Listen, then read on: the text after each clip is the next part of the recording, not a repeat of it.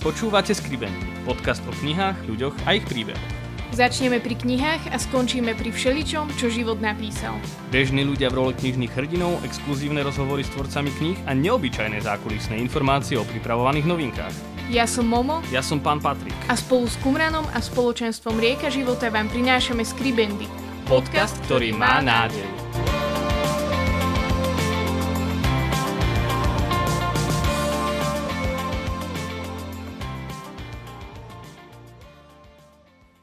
Drahí priatelia, naši poslucháči podcastu Skribendy, trochu sa nám roztrhlo v rece s takými zahraničnými podcastmi a, a zahraničnými angažmánmi. Mali sme tu nedávno Colina Sainza a z mnohých e, storiek viete, že momentálne sme na misijnom výjazde v Litve. Preto sa veľmi tešíme, že môžeme nahrávať tento podcast túto po Balti. Našim dnešným hostom je otec redemptorista Rastislav Dluhy. Vítaj Rastio u nás. Ďakujem veľmi pekne. Tak sa veľmi teším, že, že zase môžem byť e, vo vašej relácii. My sa tešíme tiež. Si 5 rokov tu na Litve, že? Vieš čo, takmer 4. Uh-huh. V septembri budú 4 roky. Vlastne my sme tu od oficiálne od 1. septembra 2018. Takže vlastne budú 4 roky teraz v septembri. Po 4 rokoch, ako to vôbec hodnotíš, tú Litvu? Máš nejaké také, um, možno, možno také zhodnotenie, také bilancovanie toho, že, že ako to tu celé funguje? Po 20 rokoch v Bratislave, v centre mesta, kde som vlastne pracoval aj s mladými, aj s bohoslovcami, aj s evangelizáciou, s vydavateľstvom, s médiami. Vlastne tak nejako poviem za seba, že vlastne sa mi aj tak som cítil, že niečo pán nové chystá, len som nevedel čo a zrazu vlastne prišla taká ponuka, pozvanie do, ísť do Litvy cez biskupov z Litvy a naši predstavení redemptoristi to riešili, že kto pôjde, ak teda áno, ak naša rehoľa povie áno, že ideme do toho, kto pôjde, no a vlastne vybrali z piatich, ktorí sa prihlásili dvoch, Petra Hertela mňa. A ako to hodnotím dnes, ten začiatok bol dosť krutý. akože poviem, že bolo, boli dni, keď sme si povedali asi len tak v tichu v srdci, nie na hlas, aby sme toho druhého, lebo sme tu dvaja, ja a Peter Hertel, a snažili sme sa podľa mňa maximálne, ako sme vedeli, hej, vlastne sme už chlápi po 40 v druhej polovici 40 tak uh, tie jazyky nejdú tak, ako ide, idú človeku, ktorý má 15 alebo ešte menej. Dáme to? Taká otázka, že zvládneme to? Ako, keď sme boli v tej škole a učili sme sa jazyk, tak uh, keď sme videli, aký je ťažký, tak boli také chvíle, že sme pochybovali. Zvládneme ten jazyk a tak ďalej. Takže teraz sme ho zvládli, už ním rozprávame, ľudia rozumejú, robíme chyby, stále robíme chyby, ľudia sa smejú, usmejú, ale, ale, ale vždy je to tak, že vlastne rozumejú, či prídu na spoveď, alebo sú na Sv. Omši, počujú kázeň, alebo nejakú našu, nejaké naše zdieľanie. Nikdy to nie je tak, že, by, že o, čom, o čom vlastne pane rozprávate, oni vedia, čo rozprávate. Takže hodnotíme to tak, že, že, že s Božou pomocou, milosťou a vďaka mnohým modlitbám našich priateľov zo Slovenska a z Litvy sme to nejako zvládli a, a, a, a teraz vlastne si môžu vlastne to pozrieť našu prácu, naši priatelia, takí dobrí, veľmi dobrí priatelia zo Slovenska, z rieky života redemptoristi, sú tu s nami na misiách a, a vidia, čo robíme, vidia našich priateľov, vidia, vidia tých misionárov laických tiež, vidia církev, biskupa, čo, ako biskup vidí našu službu Neviem, ja sa z toho teším. A... Ja môžem len potvrdiť, že naozaj sa zdá, že tomu jazyku rozumieš. Pre nás je to úplne nepredstaviteľný jazyk, lebo je veľmi ťažké zachytiť, čo je len slovo v tom zhluku slabík. Ale Rastio na programoch prekladá a mladí nejakým spôsobom reagujú, tak zdá sa, že, že naozaj to nie je vymyslené, čo hovorí. Mne sa, mne sa... akože nebolo, vieš, celý čas, vlastne keď sme to boli ako tým a vy ste počúvali, ako som ja prekladala, som si povedal, že čo si oni myslia, dobre prekladám, si čo vymýšľam, vieš, ale tým pádom, že všetci akože tak shodne kývali hlavou, alebo kývali áno, alebo nie, tak asi tomu. No, tak. Mne sa veľmi páčila myšlienka otca arcibiskupa, ktorý hovoril o tom, že pápež František nás pozýva na periférie a nevždy tá periféria vyzerá tak, ako my si ju predstavujeme. Mm. Často to vyzerá úplne inak a možno takou perifériou pre nás Slovákov a aj pre vás mm. redentoristov, pre teba s Peťom, bola tá Litva, keďže je to naozaj dosť ďaleko jazyk, je úplne iný, nepodobá sa na nič, čo by sa dalo počuť mm-hmm. v našich končinách, tak e, to musel byť aj riadne taký krok odvahy od vás, nie? A ako, keď mám byť úprimný, tak poviem, že vlastne ja som už nejako tak vnímal vo vnútri e, za posledné roky v Bratislave, lebo vlastne bol som tam 20 rokov, 20 rokov na jednom mieste a moji vlastne spolužiaci, ktorí boli vysvetení so mnou, sa vystriedali 2, 3, 4 krát. Ako na rôzne miesta a ja som bol stále v Bratislave. Ja osobne som vnímal, že už je čas, len som teraz nevedel, že, nevedel som, nemal som predstavu, že kde mám ísť alebo čo mám robiť. Prišla táto ponuka ja som kde si vo vnútri vnímal, že, že mám povedať áno. Ako, tak som povedal áno a ale, ale, ale bolo to dobrodružstvo, nevedel som, ja som nevedel, do čoho idem, sa priznám, takže vlastne. V predchádzajúcom podcaste sme mali Kolína, ktorý nám hovoril o tom, že, že aké je dôležité budovanie e, mostov vlastne medzi ľuďmi a sme sa rozprávali presne o jazykoch aj to o tom, že on zo Škótska sa naučil po polsky, potom po slovensky a že vlastne aj vy sa učíte teraz tú litovčinu. A si hovoril, že už ste tu 4 roky, napriek tomu tu párkrát ako keby že zaznelo, že že toto sú také prvé mm. misie na Litve. A je to také zaujímavé, že vy ste tu predsa už 4 roky, mm. ako to, že toto sú prvé misie vlastne v Kaunase. Ten čas bol tým budovaním mostov, mm. alebo prečo vlastne toto sú tie prvé misie a nenazývaš to pred tým ten, misiami? Ako prvá vec, ktorú by som spomenul, je ten jazyk je veľmi ťažký.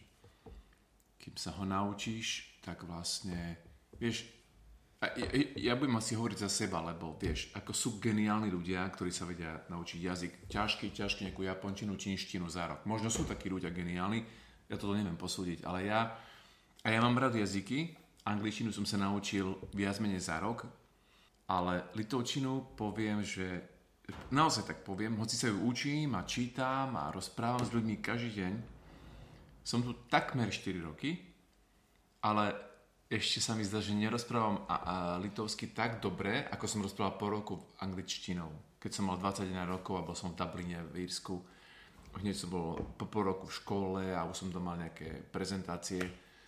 Tá gramatika, no to je neporovnateľné. Ono to nemá nič spoločné so slovenčinou. Takže vlastne poprvé, je to kvôli jazyku, prečo vlastne nám to ide tak pomaly. Po druhé, bola karanténa 2 roky, Čiže v podstate my sme už mali niečo naplánované, ale zrazu bum, karanténa. Čiže v podstate si dva roky zavretý, alebo nemôžeš e, tak nejako otvorenie alebo tak nejako naširoko robiť svoju činnosť. No a keď to bolo len trošku, len, keď to bolo len čo len trošku možné, tak sme naplánovali misie a ten farár, ktorý vlastne v najväčšej farnosti v jednej z, z takých diecest túto v Litve, ale keďže prišla e, tá kríza e, v Ukrajine, vojny v Ukrajine, mnoho Ukrajincov teda prišlo aj do Litvy, na Slovensko do Litvy menej, ale prišli.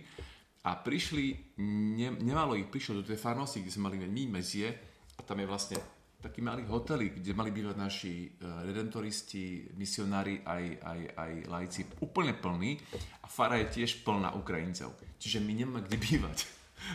tak sme si povedali, že asi toto je tá misia tejto farnosti na ten čas.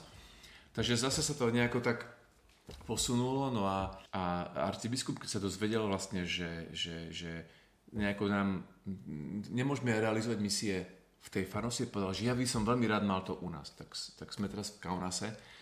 Takže vlastne sa to tak nejako oddialovalo aj kvôli jazyku, aj kvôli pandémii na tento čas. A, a takto poviem ja za seba, že aj tak je to pre mňa zázrak, že sme tu necelé 4 roky a tento jazyk, ktorý je naozaj, že, že hatlanina, akože krkolomný, že v ňom teraz môžeme vlastne robiť misie a, a, a prekladať vlastne našich priateľov zo Slovenska do Litovčiny. A... Dobre, a sú tam chyby, robíme chyby vlastne celý čas. Nie sú to také chyby, že by, že by e, nerozumeli Litovci, takže asi tak by som to prakticky povedal, že prečo až teraz.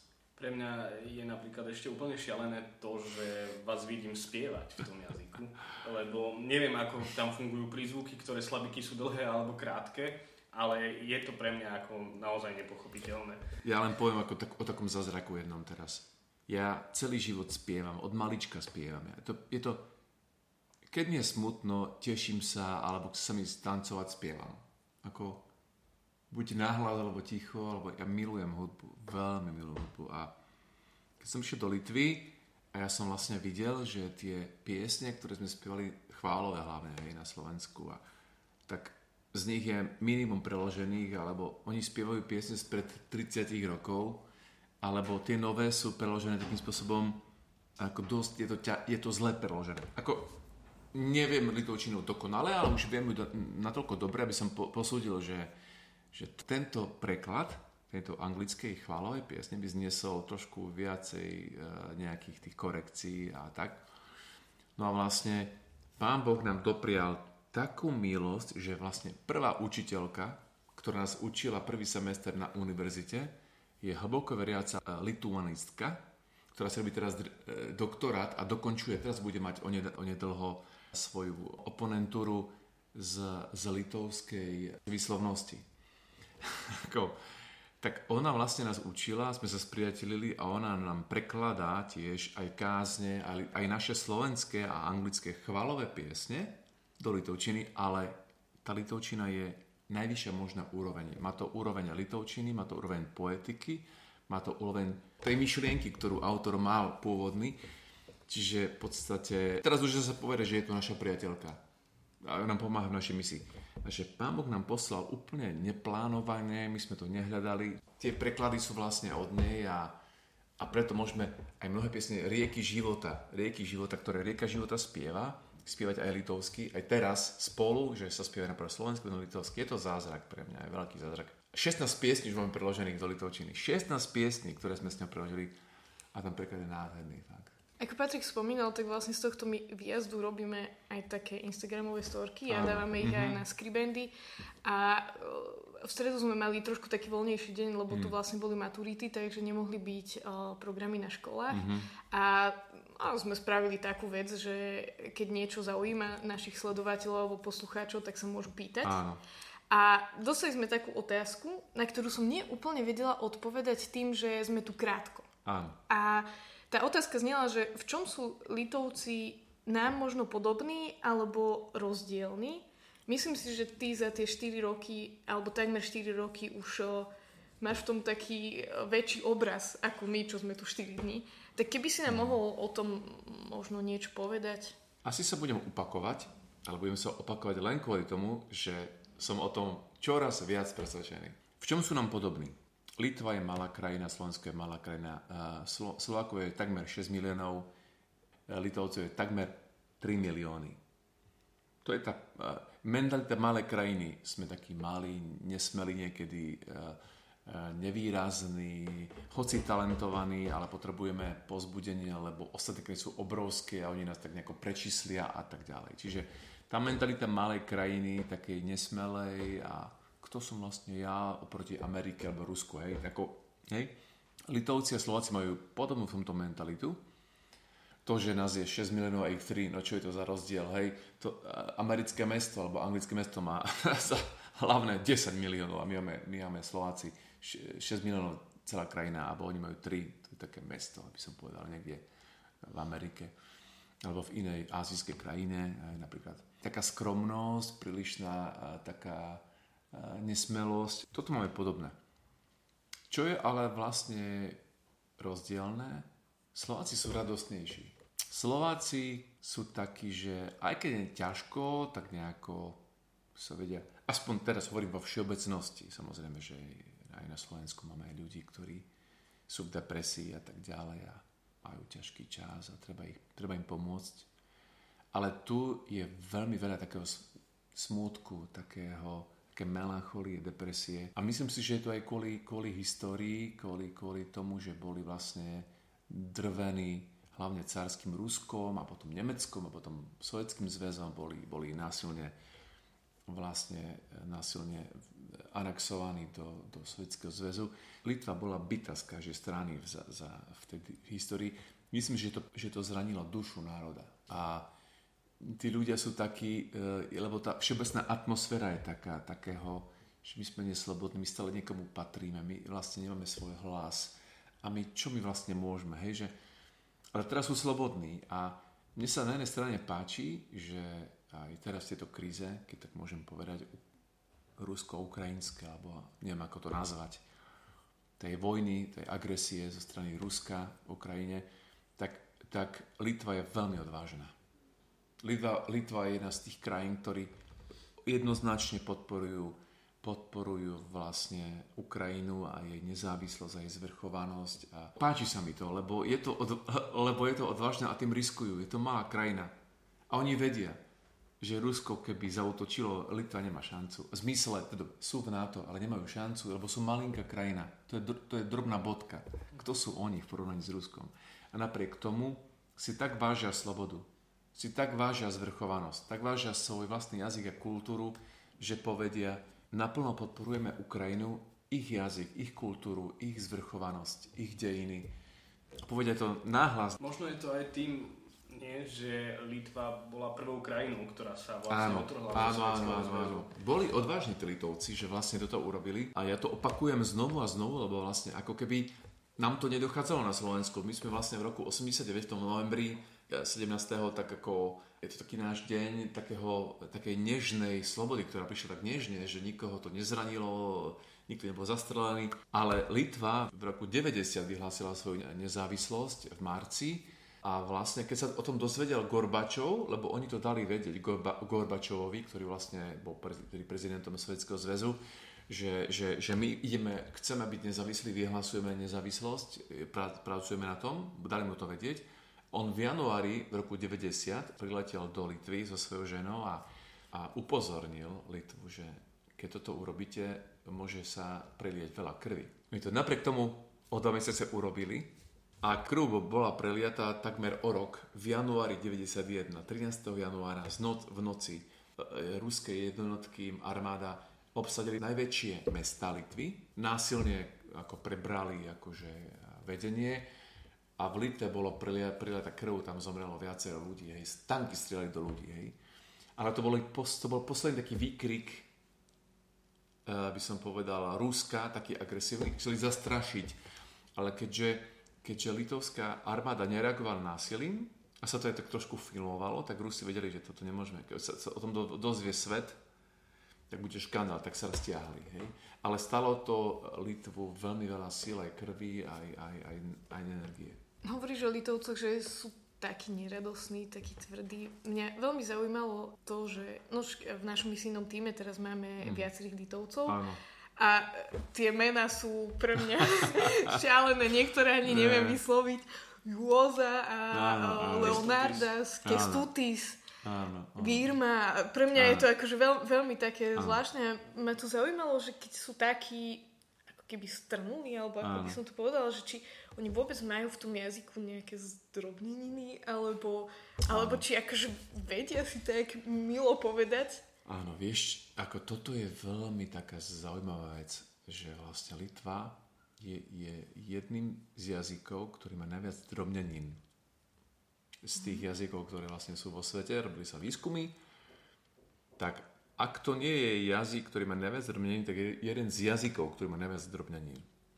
Bola taká konferencia, to nám povedala vlastne naša učiteľka a litovského jazyka na dru- v druhom semestri, keď sme študovali on nám to povedal, bol som na konferencii a zistilo sa, že vlastne najkrutejšie krajiny majú najviac drobnenín. Toto povedala ona, ako, ja to neviem shodnotiť. Ona toto povedala, ale keď som si tak pozeral vlastne dejiny Litvy, čo sa všetko udialo na Litve za, za cárskeho Ruska, Sovietskeho zväzu, za Nemecka, ktoré tu bolo, trochu mi to dáva zmysel. Oni povedia napríklad, e, e, po, povedzme, je slovo dom povedia domček, domčúrik, domčúšišik. Proste neviem to ani po slovensky povedať, ale, ale povedať, že maličký dom, domček, oni vedia povedať, majú štyri spôsoby, normálne ofici- oficiálne, ako to povedať, a ešte okrem toho neoficiálne.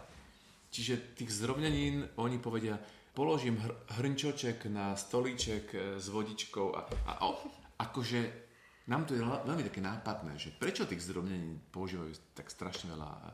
Aj tam, kde my vôbec sme nikdy nepoužili, alebo to tam nesedí. Nám to Slovákom nesedí, ale oni to tak použijú. Neviem, ako je to zvláštne. Mňa ešte zaujalo na tom celom to, že síce boli bytí tí Litovci strašne, strašne veľmi, ale na druhej strane, možno tak úplne v protiklade s tým všetkým, boli aj takí nositeľia slobody. Či už to bolo tým, že sa otrhli od Sovietskeho zväzu a tým inšpirovali ostatné krajiny, alebo to bolo aj tým, že v tej židovskej otázke boli takí, že veľa Židov vlastne prišlo do Vilniusu, London sa hovorí, že to je Jeruzalem severu. severu. Mm-hmm. Ako to vlastne z tej, z tej nejakej takej histórie bolo, čo nám vieš povedať mm-hmm. v mhm. tej židovskej otázke? Ako e, boli krajiny, ktoré, ktoré vlastne boli prenasledované ako Židia e, v rôznych krajinách, ešte skôr, ešte pred vojnou, ktorí sa vlastne utiekali na ten sever, vlastne tu vo Vilniuse, v tých pobalských krajinách a Vilnius bol krajín, kde sa tak nejako koncentrovali tí, tí Židia a čo bolo zvláštne, že vo Vilniuse bola synagóga, kde boli rabíni, ktorých renomé alebo znalosť písma svätého, starého zákona, Tóry, bola považovaná, že to sú, oni sú na jednej úrovni s, s rabími Jeruzalema. Ako to bolo veľmi, veľmi, veľmi silné.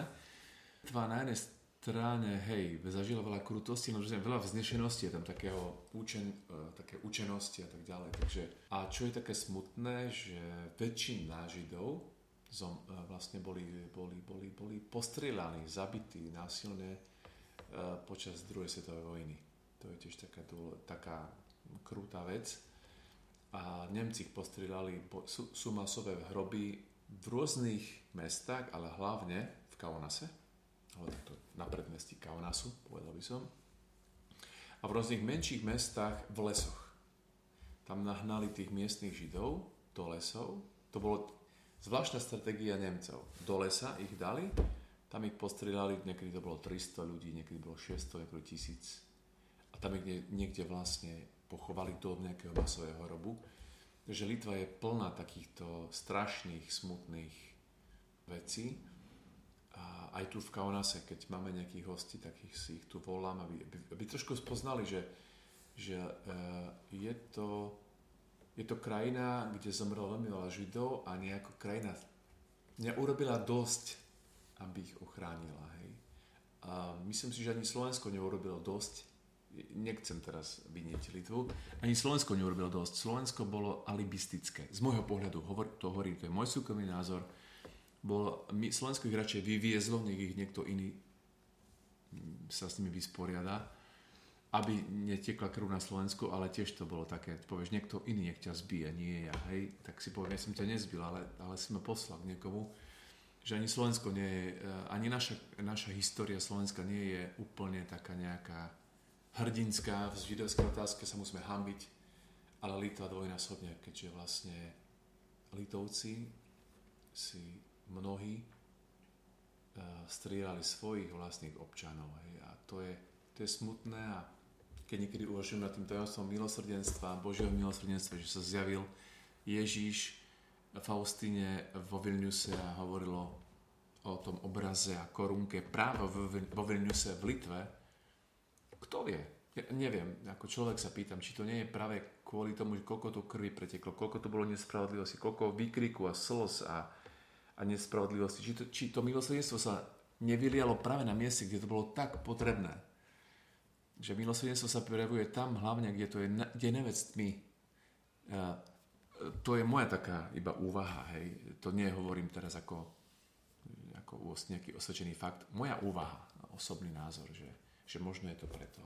Je to veľmi zaujímavé, mm, až paradoxné, že na jednej strane naozaj to bolo toľko krvi a mnoho ľudí ani nevie, mm-hmm. alebo má skôr Božie milosrdenstvo spojené s Polskom, áno, ale naozaj áno. E, ten obraz vznikal vo Vilniuse a Faustina e, bola vtedy vo Vilniuse, keď sa to celé nejak tak stalo a, a poznáme Božie milosrdenstvo. Ty si dokonca v jednom rozhovore spomínal, že na Litve ťažko nájsť rodinu, kde niekto áno, z rodiny áno. nebol vyvezený na áno, Sibír, áno. alebo, alebo nebol prenasledovaný, alebo už sa nikdy nevrátil. Áno. Pretočme list a poďme trochu na misie. Sme pomaličky v závere misijného týždňa. Dnes nás čaká ešte program pre mladých. Ako to tak ty hodnotíš možno také prvé dojmy? Ešte dúfam, že to ovoci sa bude zbierať dlhšie a s sa na to budeme pozerať inak, ale ako to vidíš? Ja osobne, začali sme v sobotu večer a dnes je už piatok v podstate. Dá sa povedať, že vlastne 7. deň, hej, zajtra vlastne končíme, e, pozajtra kon, končíme, dnes je piatok, som potom nedela, takto, hej. A ja to považujem už teraz za zázrak, lebo sme v katedrále a katedrále my tam chodívame s, s, so spolubratom Petrom a pomáhame tam či spovedať, či s svetými omšami a inými vecami. Uh, tam chodí naozaj cez týždeň ráno na tých omšiach, lebo teraz sme mali omše na misiách o 8 ráno a večer o 6. Tak ráno a večer chodí po 10-15 ľudí na omšu do katedrály, lebo, lebo v centre mesta je viacero kostolov. Ľudia sú zvyknutí chodiť k jezuitom, františkánom, do kostola svätého E, teda Vitautasa Veľkého, do kostola našej sviatosti. Všet, tu je kostol na kostole v centre. Čiže katedrála je taká, by som povedal, príliš veľká a príliš taká anonimná. 10 ľudí ráno, 10 ľudí večer. A teraz vlastne ráno príde 6, 70 ľudí, večer príde niekedy 100 aj viac. No to je už, už samotný počet. Ja viem, že nemôžeme rátať aj proste všetko, ale ale už samotný počet ukazuje, že ľudia zareagovali, že prišli, že, že, že, že zachytili to pozvanie a je to zázrak. A aj farár tu je a on ako otvára oči, že toľko ľudí nemá v kostole cez týždeň, hovorím o týždni, už 10 ročia. Čiže on tu je 20 rokov, tento farár, 20 rokov tu, v tomto roku je 20 rokov, čo je tu ako farár, on toľko ľudí cez týždeň nevidel, povedal, že 10 ročia. Potom vidím vlastne, ako ľudia reagujú, my to vlastne od 3 do 5 počúvame spovede a že e, my sme ľudí vyzvali. Teda ak máte nejakých známych, hľadajúcich, dlho neboli v kostole, pošlite ich a predstavte si, že ich posielajú. Sú ľudia, ktorí prichádzajú, že po rokoch, že nebol dlho rokov na spovede a mali sme takých, teda ja hovorím o sebe, ja som bol spovedníci, že prišiel po dlhom, dlhom, dlhom čase, lebo ho niekto pozval. A ja, ja som bol šťastný, si hovorím. Dneska som tiež mal takú skúsenosť a si hovorím, ja ďakujem ti, Pane Ježišu, že... A vedel som že bol šťastný. Po rokoch, dlho nebol, hej, že... Neviem. A potom chodil som vlastne s, s riekou života a aj s Litovcami, s našim týmom na, na, na školy a tie programy pre mladých na rôznych školách, od gymnázia po, po obyčajné školy, nejaké, nejaké také základné osmákov, siedmakov, stále som videl, že sa niečo dialo v srdciach tých mladých ľudí, že neviem, je to pre mňa veľmi vzácný milostivý čas. Ja hovorím za seba osobne, samozrejme, že, že hovorím subjektívne, ale myslím si, že aj v tom subjektívnom mojom vyjadrení je niečo aj z objektivity. Čiže ja som, ja som veľmi, veľmi, veľmi, veľmi rád vlastne a, a verím, že niečo Boh koná. Ďakujeme ti, Rasto, že si si našiel na nás čas v tomto nabitom programe. Mm. Naozaj o, sme prešli od školy mm. cez službu bezdomovcom, väzňom a vy ako kňazi spovedáte a máte omše každý deň. Sme radi, že sme to mohli takto nejako dať dokopy. Aj, že si nám trošku porozprával aj o tej histórii Litvy, mm. že sme mohli nazrieť trošku do toho kontextu, mm. že v akej krajine sa nachádzame. Mm. Aj si spomenul tú židovskú otázku. Áno. Epizódu vlastne o, o židoch, o vyvolenom národe tiež ešte chystáme, čiže jedna z najbližších epizód sa bude, sa bude venovať tejto Už sa teším téme. teraz na to. Si to popočúvam trikrát. ja si počúvam tie vaše podcasty, som v Litve a a keď to môžem tak povedať, tak uh, si keď pozriem, že mne to príde také uh, tá notifikácia, že, že už je nová časť, vieš, takže čo, to dneska si večer nemôžem povedať, zajtra si rezervujem a keď idem spať, ja si to mám, keď idem spať, si to pustím. Že. Rôznych ľudí zaujímavých vyberáte a ja som vďačný za vašu službu. Super, tešíme sa. Na záver tohto podcastu uh, sme sa opýtali aj niektorých uh, našich priateľov z našho misijného týmu, že ako prežívali tie misie, takže si môžete vypočuť aj tie ich svedectva. Ale raz na teba máme ešte jednu otázku. Áno. Na záver, keďže počúvaš naše podcasty, Áno. určite vieš, že máme rubriku Ohromné maličkosti. Áno. Tak chceme sa teba opýtať, že čo je tvojou ohromnou maličkosťou? Moja ohromná maličkosť je, keď ja, ja mám rád kaviárne. Ja som taký kaviarenský typ. Toto nebude mnohým ľuďom, že čo? Ja jednoducho niekedy idem do kaviárne a skoro ráno prší tu. A v Pobalte často prší, ja tam idem a musím počítať a si pozriem maily, konečne odpoviem priateľom, ktorým som nestihol 3 týždne odpovedať, lebo som furt niečo riešil, také pragmatické, vieš, musíš toto, toto, to, robíš čo musíš. A potom vieš, že, že nestíhaš priateľom odpovedať a je ti to z toho blbo. A potom máš prší a ty si dáš kávu, tak veľké láte si dáš, vieš. A, a nikoho nie, lebo, lebo tu Litva spí v sobotu ráno a ja, som, ja som v kaviarni od ráno, vieš, už o, o, o pol osmej. To je taká moja možná blbosť. A, a druhá maličkosť je hudba. Hudba chváli. Teraz prekladáme do Litovčiny mnohé chválové veci, ktoré sme spievali dlhé roky v rieke. Ešte chcem povedať poslucháčom, že Skribendy, že prvá slovenská pieseň chválová, historicky, ktorá bola preložená do, do Litovčiny a ktorú spievame, a včera sme ju spievali spolu, je Hodensi. Napísali Kubo Novák. Ďakujeme, Rásťo, za tvoj čas, mm. za tvoje priateľstvo. Ďakujem. A ďakujeme, že snívaš vo veľkom a snívaš aj v Litve. Ďakujem. Ďakujem, že, že ste mi dali znovu možnosť za privilegium a za vašu službu vlastne, za tento podcast. Verím, že, že sa vzájomne môžeme pozbudzovať ďalej. Ďakujem. Teraz si môžete vypočuť, ako prežívali misie na Litve niektorí členovia z nášho týmu. Misie v zahraničí hodnotím veľmi dobre na to, aký je rozdiel v reči, je ťažké sa dohovoriť, keďže po litovsky nevieme. Interakcia s mladými aj s staršími je úžasná a dúfam, že takýchto zažitkov bude viac. Čakali pri takej misii, čo my mohli zrobiť všetci spolu. A už ako máme tie vzťahy 25 rokov, tak pre nás už poznáš trošku aj situácii, aj ľudí, aj svediteľstvo a teraz už máme tú školu evangelizáciu tu v Litve už 5 rok.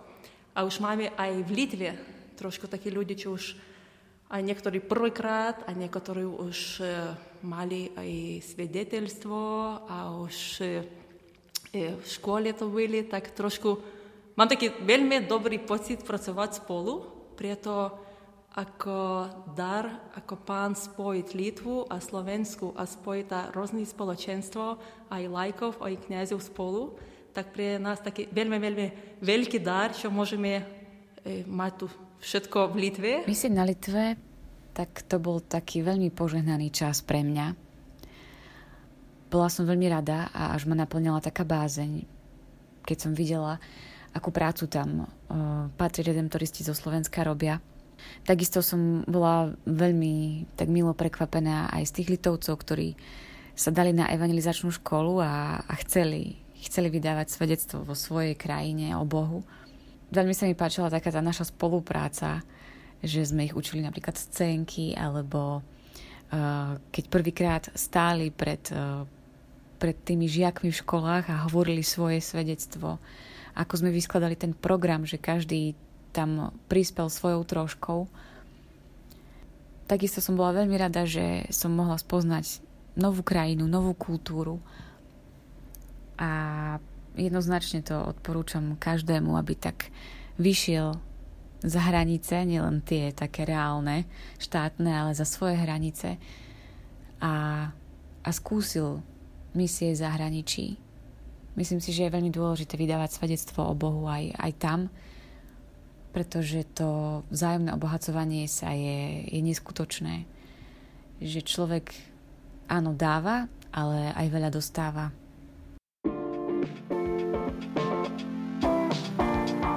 Ďakujeme, že ste s nami vytrvali až do konca a odkryli príbehy dnešnej epizódy. Naše podcasty môžete nájsť na webe www.kumram.sk v sekcii podcast a vo všetkých podcastových aplikáciách. Sledovať nás môžete na Instagrame Skribendy Podcast. Do počutia už o dva týždne.